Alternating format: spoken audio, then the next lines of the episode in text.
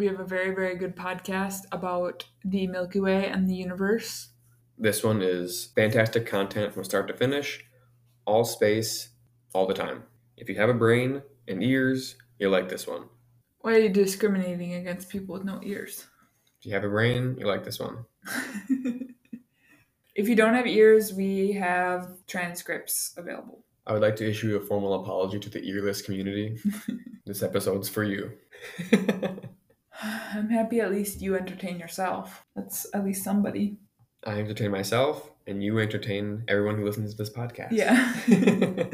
I wrangle you, edit you, and entertain everyone. Research the podcast, get me to say some shit about it, chop out 90% of it.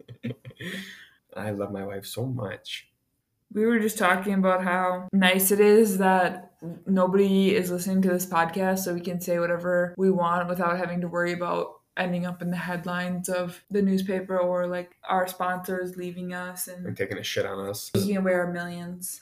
We don't have any millions, so boom, you can't even take them away. Boom. Can't cancel us if we were never on.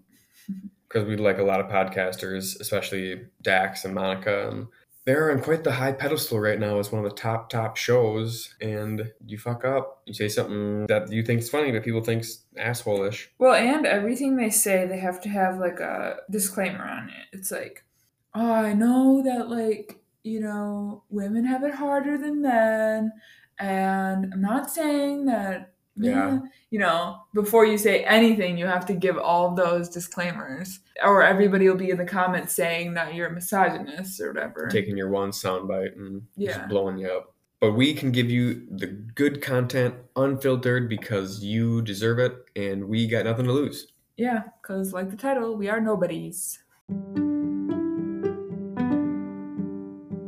I'm Emma. I'm Ian, and this is our podcast Nobody's talking about everything, solving nothing. If we get lucky, we might solve something.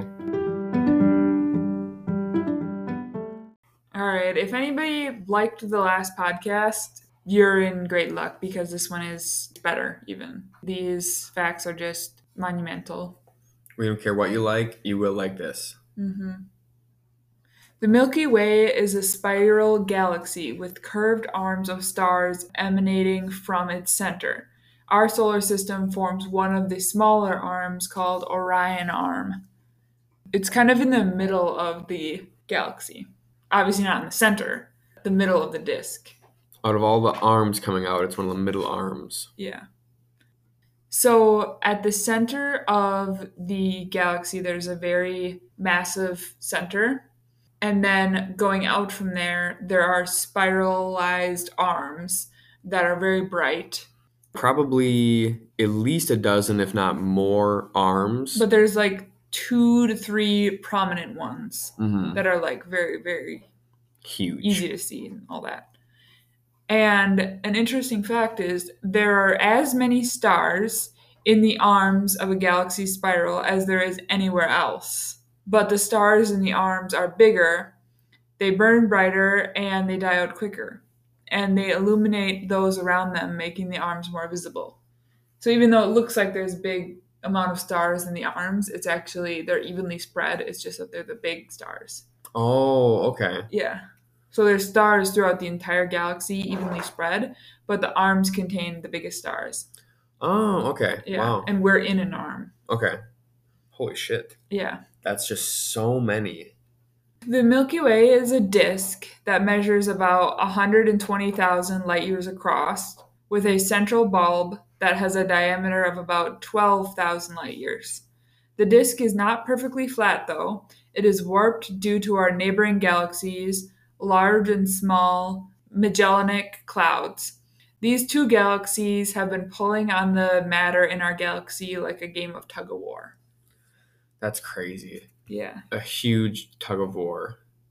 I love how, once again, the disk is not perfectly flat. It is warped due to our neighboring galaxies. That reminds me of just like the planet orbits being slightly off, and we knew that there were planets there. And yeah. The same thing's happening on a galactic scale. Galactic war. Galactic. I like the word galactic. Mm-hmm. The Milky Way is only a medium sized galaxy with an estimated 200 billion stars. The largest galaxy we know of is called IC 1101 and has over 100 trillion stars. That's insane. That's like 500 or 5,000 times bigger than ours. Yeah. 500. 500 times. That's huge. You can only see 0.000025% of all the stars in the galaxy when you look up at the sky at night. it's such a pointless fact. Our brains do not understand numbers. Let's put that in a quick perspective. Out of every 400,000 stars in the galaxy that exist, we can only see one of them if we look up into this night sky. Yeah, That's, crazy. crazy. Like most larger galaxies, the Milky Way has a supermassive black hole at its center called Sagittarius A star. Does it really have a star in the name? It must. I wonder if that's how they say it, though. This black hole has an estimated diameter of 14 million miles, which does not include the disk of mass being drawn into it. This outer disk has about 14.6 million times the mass of our sun in what would be similar to the orbit of the Earth. Wow. It's insanely dense. That's crazy dense. That's just scary. But Yeah. apparently, those supermassive black holes just exist with most galaxies. That's what most of the mass is pulling us around with. Yeah. I have more facts about that later, but if the stars within galaxies were shrunk to the size of tennis balls, you know, like to show scale, they would be 3,000 miles apart from each other on that scale. so you'd be like from here to LA, from Wisconsin to LA. That's so crazy. I guess that also partially puts in perspective how big these things are because if those have gravitational pulls on each other and they're Mhm. that far away, Yeah. they have to be huge. Yeah. Well, I don't think the stars have gravitational pull on each other because it said galaxy. A different galaxy has pull on our galaxy. No, but like I mean, you know, in our galaxy, like this, like the stars are like swirling up from the. I suppose that's swirling from the black hole. That's true. yeah. Our galaxy is made up of about 90% dark matter, which is matter that cannot be seen. If the dark matter did not exist, then the stars within the Milky Way would orbit much slower than they have been observed. That's how we know that dark matter exists. I've also heard that they can see pretty much, you know, all of, you know, they know about how much stuff is out there, and then they know about how much everything weighs. Yeah. And they're like, wait, this is only one tenth of what it should be. I just don't understand how they can like. I don't get half the shit. It's just crazy. Big brain dudes and dudettes. In order for the Milky Way to achieve its current size and shape, it has consumed other galaxies throughout its history. Our galaxy is currently consuming the Canis Major dwarf galaxy by adding the smaller galaxy stars to its own spiral. Milky Way's got to do what it's got to do. It's hungry for blood. So, Canis Major Dwarf Galaxy, You're out of here. you burnt. There are at least 100 billion planets in the galaxy. That's a number that's so big it doesn't make sense. I can't imagine four planets because right now one is too big to comprehend. Yeah. Andromeda, one of the other over 100 billion galaxies in the universe, is on a collision course with the Milky Way, traveling toward each other at 250,000 miles an hour. The two galaxies will collide in about 5 billion years. Boy, that'll be a pretty interesting sight to see. Hopefully, we're around to witness it. I wonder if they'll collide like violently or if they'll just like become one. I guess the black hole is really Violent. they would fight to be the central black hole. Are there only super black holes or are there like regular sized black holes? They're all so big it doesn't even make sense to us. So I don't know how to. I don't even understand any of it. Yeah. So hopefully, it's uh, a pretty beautiful explosion. It'd be pretty lame if Hopefully we're still alive. two galaxies are colliding and they weren't. It wasn't even cool. The sun is 30,000 light years from the supermassive black hole that forms the center of our galaxy. That's quite some distance to be being pulled by that black hole. hmm The boundary of the sun's gravitational influence extends about 122 astronomical units, And as we said in the last podcast, an astronomical unit is the distance between the Earth and the Sun. Or about 93 million miles. About seven new stars are born in the galaxy every single year. And a star is born when just a big explosion? What's the deal with that? Um, well, there's seven champagne supernovas every year. Champagne supernova. Don't ask me follow up questions on this stuff. this is the extent of my knowledge. I know what's in front of me. and I barely even know that.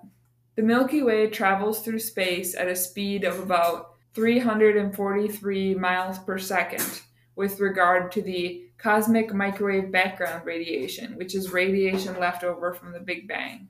So that radiation is still, and we are moving about the universe, revolving around the center of the universe. 343 miles per second we're cruising. Yeah. But it's also like the Earth is rotating, the Earth is revolving around the sun. The sun and the whole solar system is revolving like within the Milky Way, and then the Milky Way itself is revolving around the universe. At 343 miles per second. Yeah.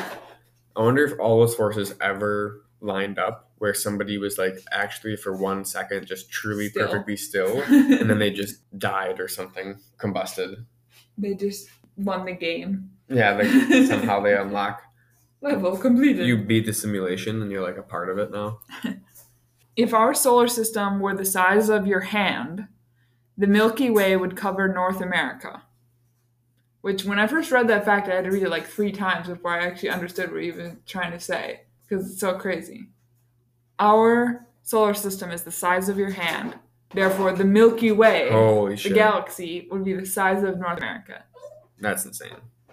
So our solar system is to the galaxy as your hand is significant to North America. Wow. Which is to say it is not. Wow, weewa. I'm just looking at my hand. Our sun on that hand in North America would be a speck of dust. Still just looking at my hand. That's crazy. if the Milky Way's diameter was the same as that of a frisbee, the galaxy is now the size of a frisbee, the disk would be as thick as a sheet of paper. I really don't like that. Yeah, that's hard to come. How is that? That that just doesn't. Hmm. I'm sure there's an explanation for that that we cannot comprehend. Are you gonna have like a panic attack once you hear all these facts? I, I will survive, but this is a lot. Mm-hmm. Since the dinosaurs became extinct about 65 million years ago, the sun has traveled just about a third the way around the center of the Milky Way, which means the night sky that the dinosaurs saw at the time was entirely different because they were on a totally different side of the galaxy. That's wonderful. Yeah, I like that a lot. it's pretty crazy. A neutron star is a collapsed core of a massive supergiant star. All of its mass collapses down into a very small, I mean, relatively small area. A neutron star spins incredibly quickly, and they are also incredibly dense. It is estimated if you could collect a tablespoon of matter from the center of a neutron star, it would weigh about 1 billion tons. That's so stupid. that doesn't make sense. Okay, this is pretty interesting. Voyager 1 and Voyager 2 launched on August 20th, 1977. They were planning to fly by Jupiter and Saturn to take photos. In 1979, two years later, they ended up at Jupiter, took photos, studied it. Two years later, in 1981, they flew by Saturn. After they photographed and studied Jupiter and Saturn, they decided to extend the mission and send the spacecraft onto Uranus and Neptune. And that took them five more years to get from Saturn to Uranus in 1986. And then after that, they continued on to Neptune, which took them three more years. They photographed and studied Neptune. I should have written down this, but when they went to Neptune, it was obviously the first craft that ever went to Neptune. And they discovered like 20 moons that we didn't know about. And they discovered that it had rings and they discovered like a bunch of new stuff and all this.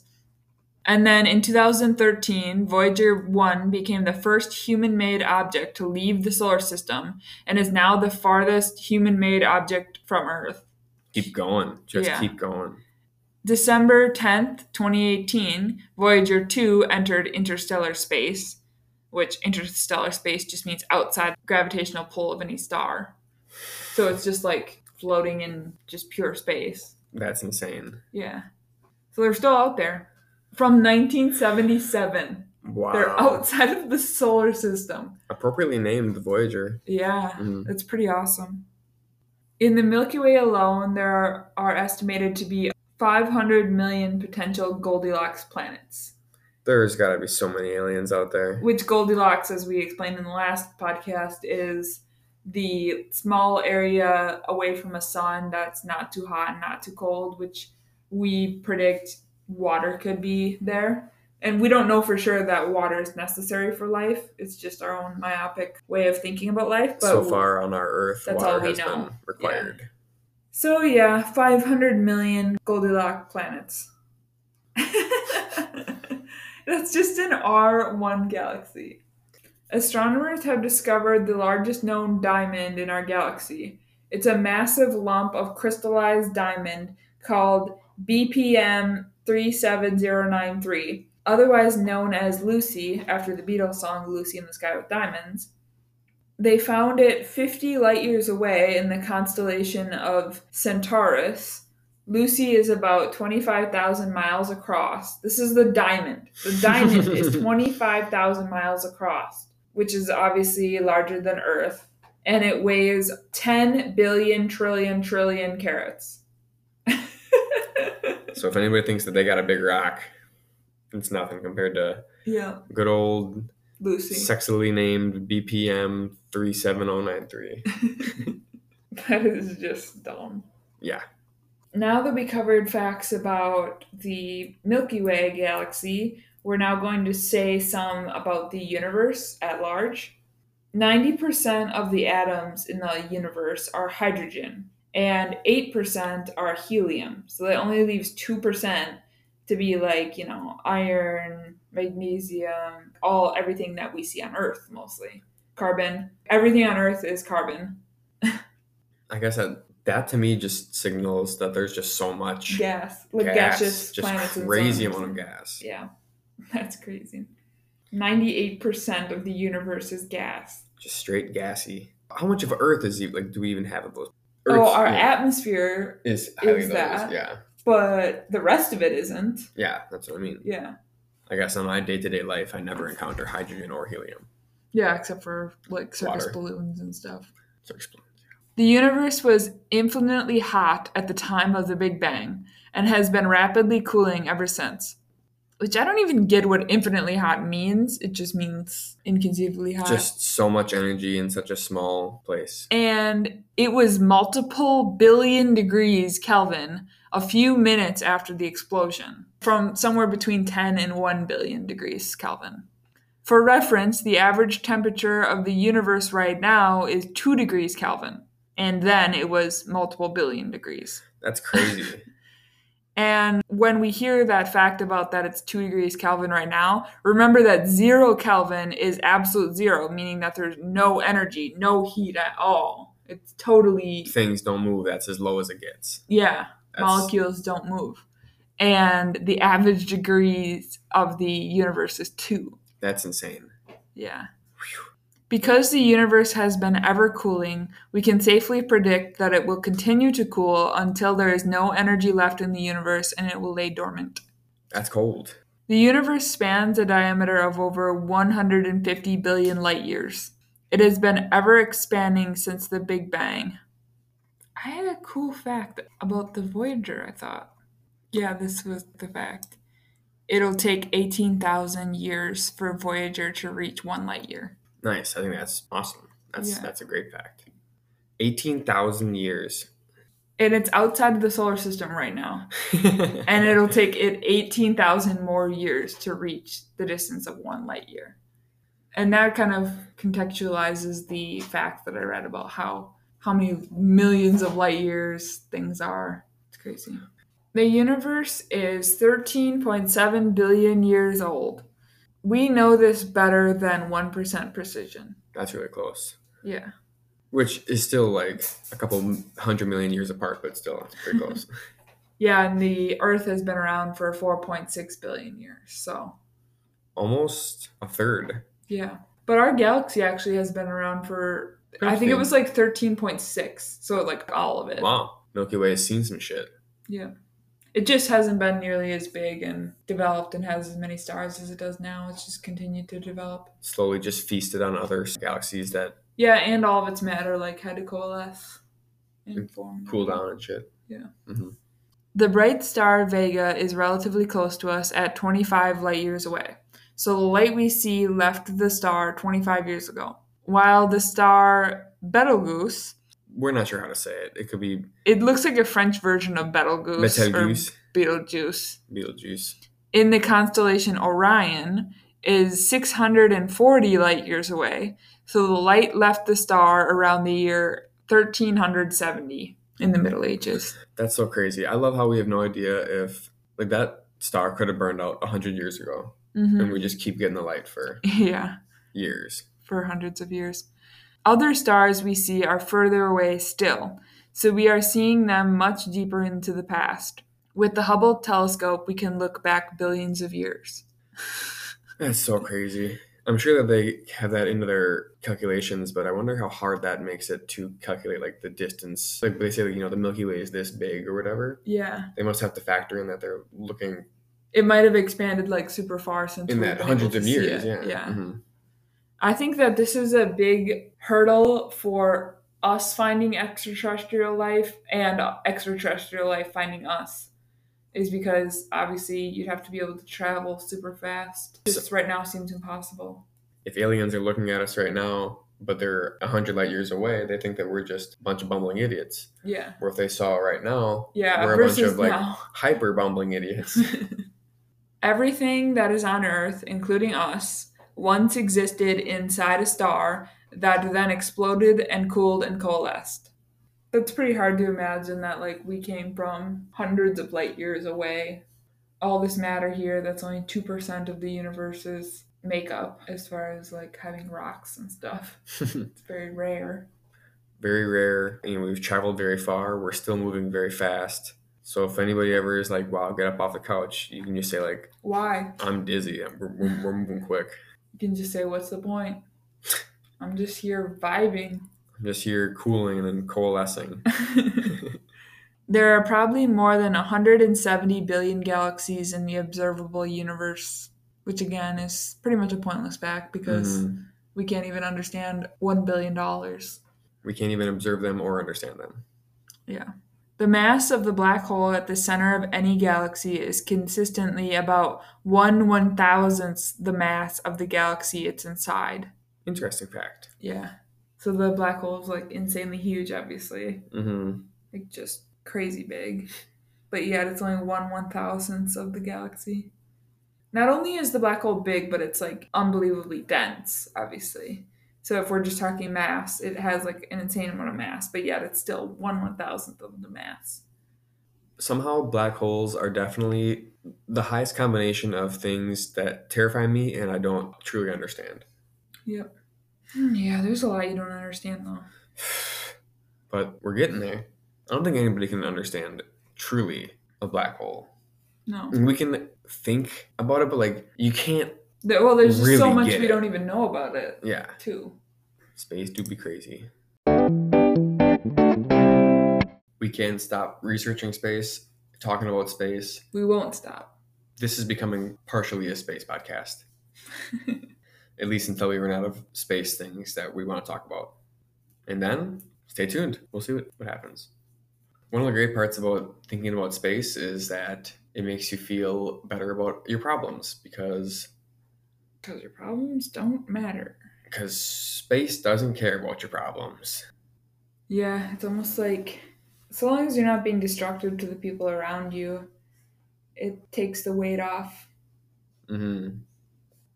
Yeah, aside from like helping people, there really is no like mission. There's really nothing to accomplish, which is pretty awesome. We're just trying to do our best at living and consumption and being a little speck on this space in Earth, this dot we're on. hmm Some people get depressed when they hear these facts, which is weird to me. Damn, that episode was good. We just love space. And I think that people, I mean, I don't know why they would get depressed thinking about that. I guess I see that Because they think people want to be important. yeah, people want to be important and they want to. I mean, that's obviously why we have religion, People is that it gives remembered. purpose to our life, which I don't know why people want purpose. That, I guess, is something I don't really understand. Purpose feels so pointless, like to need. Yeah. I Company- feel like living for yourself, like, not saying that you're living selfishly, but like you're living just for your own fulfillment, I guess, which will include serving others, serving the planet. Being a good person is fulfilling. Like Yeah. it's people volunteer because that's what we're really meant to do is help out and be a good person and Yeah. People think that if you're like a hedonist or like a nihilist, that that means that you're just gonna go and fuck everything and kill people and do drugs and stuff. And I just don't understand that at all. people just cross their signals and listen to things that don't make sense and you know, are told you know face value makes sense like if people don't you know if someone's a nihilist why would they care about anything well Well, hopefully you care about yourself. obviously they care about themselves and then to care about yourself truly you need to be good to yourself Yeah. And which includes being good to others. yes I believe that even if your your entire life you're acting out of only self-interest, like you're just doing what makes the best sense for yourself, you will be a really good person. You will have amazing relationships, you'll be very generous, you will live in accordance with your values and what's best for the earth and everyone on it. And I think selfishness gets confused with like gluttonous. Yeah. Which if you're good at delaying gratification selfishness means taking care of everything around you because you just get it back so much more. Yeah. Being a dedicated long-term thinking selfish person is truly a fulfilling wholesome thing if done right. Being a selfish indulgent gluttonous spaz is not, not, going to be self-serving because those people end up with no close relationships and they're isolated and stuff. So obviously that's not selfish. Destructive diets destructive habits. They're not being a truly selfish person because they haven't served themselves. They might be instantly selfish but they're not truly long-term selfish. Yeah. Well anyways anyways that's space for you again probably won't be our last space episode because things just keep blowing our freaking minds yeah i'm sure we learned everything about space though i doubt there's much left on google to find Probably that's about it. If anybody from Harvard wants to give us an honorary degree in astronomy or whatever, we're willing to give a TED talk. If you found out that God was real, would you be happy? Uh, probably yeah, as long as he's like truly good. What if it was like the Christian God? That I would Um, have conflicting feelings about. I don't know because some signs of the Christian God point to it being good and being truly kind and generous, but a lot of other things don't. Like most of the Old Testament. like pretty much all the Old Testament.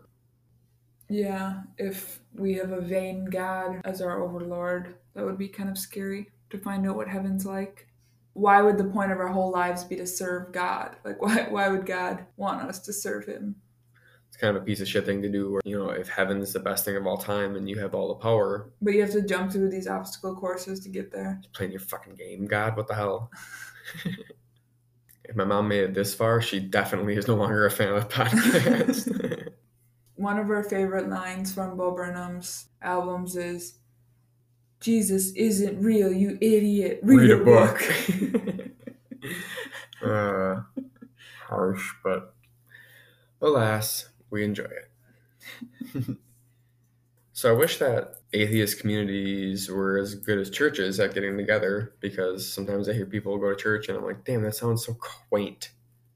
Yeah, but it's also obligatory, so that's not good.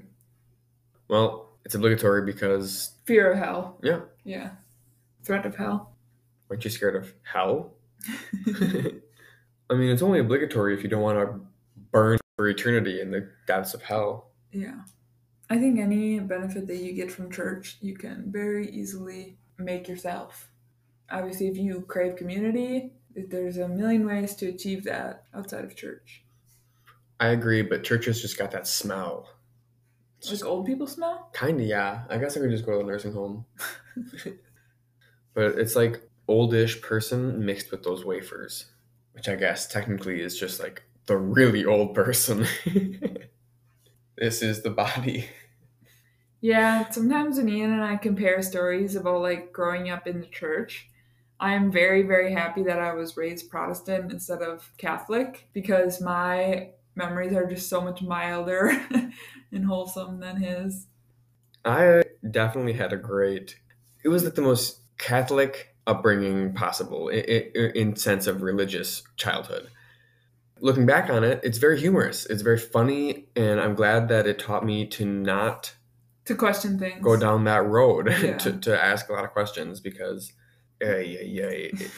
but I had a lot of friends. I, I'm very lucky that I had two extremely close friends from a pretty early point in our religious ed Yeah. we were all skeptical very quickly and it was very fun to Make a mockery of the whole class. essentially yes we, we were getting confirmed we had to go through the whole confirmation process and Yeah. it was very goofy we all 17 is way too old to be getting confirmed. oh my gosh if they wanted us to really be confirmed and truly be Indoctrinated, you needed to do it early. way younger like baptism age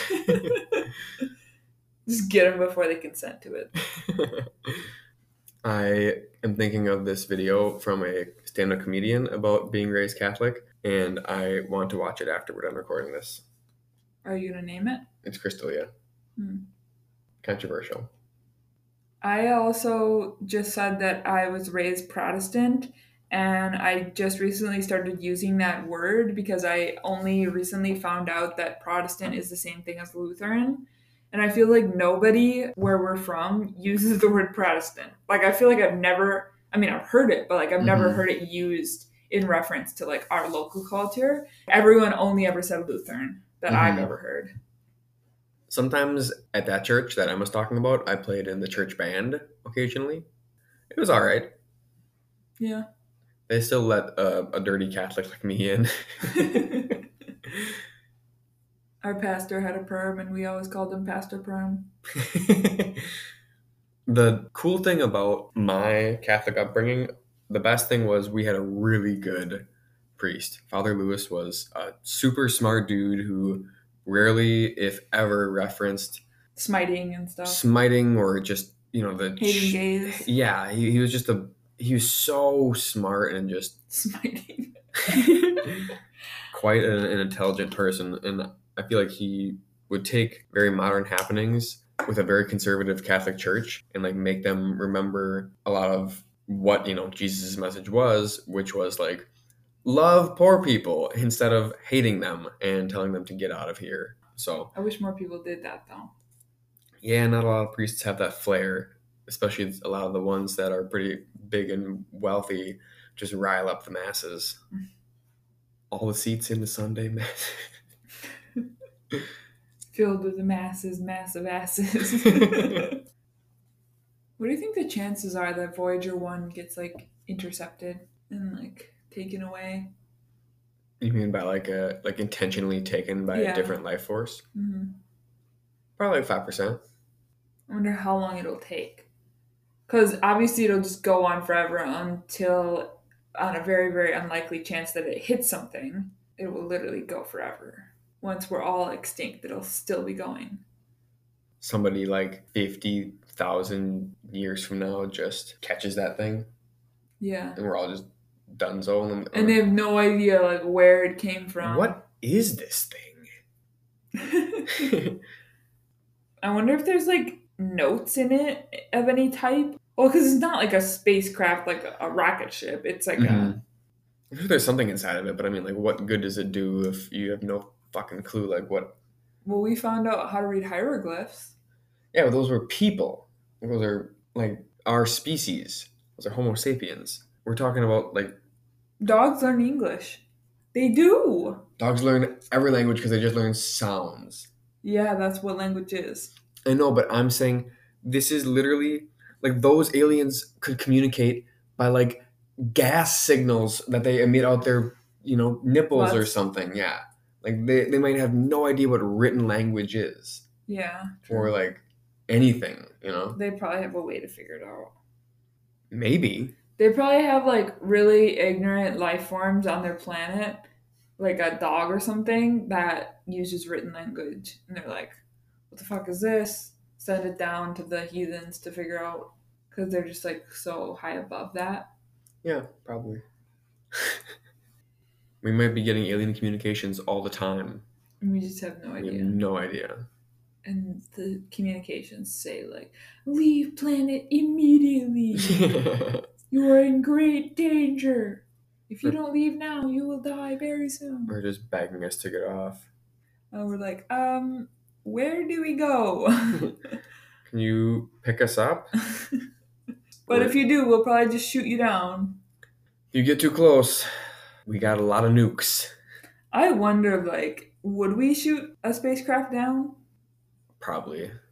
Depends Probably wouldn't be able to do it fast enough, right? Like, I think that I mean it depends on if we like detect it or not because they have the United States has like air missile defense systems where if somebody like shoots a missile over most of the U.S. like yeah, but that's because they can see it coming, like, from far away. You know, because it has to travel over the, over the ocean. Whereas if it's coming from the sky, it's coming so quickly. once again like that's what I mean depending on how fast it comes or if we can see it or if we can't or if it just materializes or whatever. Or if it looks really cool, we might give it a chance. Yeah, if it looks super cool, and then you know there's like a crazy new sports team energy drink advertisement on the side of it, we're probably like, hmm, what's that? I'm betting that when aliens come here, they'll already know English. That's my guess. Because they probably listened to this podcast and they just figured it out. They've probably downloaded every single thing we've ever uploaded to the internet into their brains by the time they reach here. That's a lot of porn.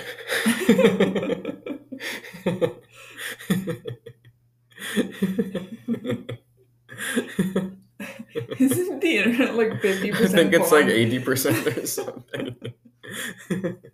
What the fuck? That's so fucked up.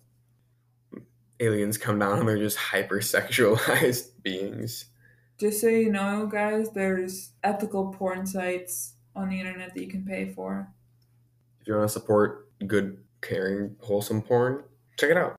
Well, It I mean, like the porn is still really like it's not like they're just in love and having softcore porn. It's like actually good porn. It's just people aren't in a oppressive system in a misogynist system, and there's not like ads and scams and all that shit going on. Yeah, so even if you still hate sex workers, um, but hate ads, it still is worth your time. Mm-hmm.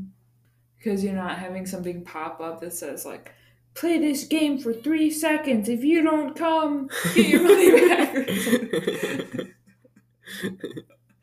Grow six inches in six days or your money back. All right, now if my mom was still listening to this podcast, she There's no definitely. If she is, she's crying right now.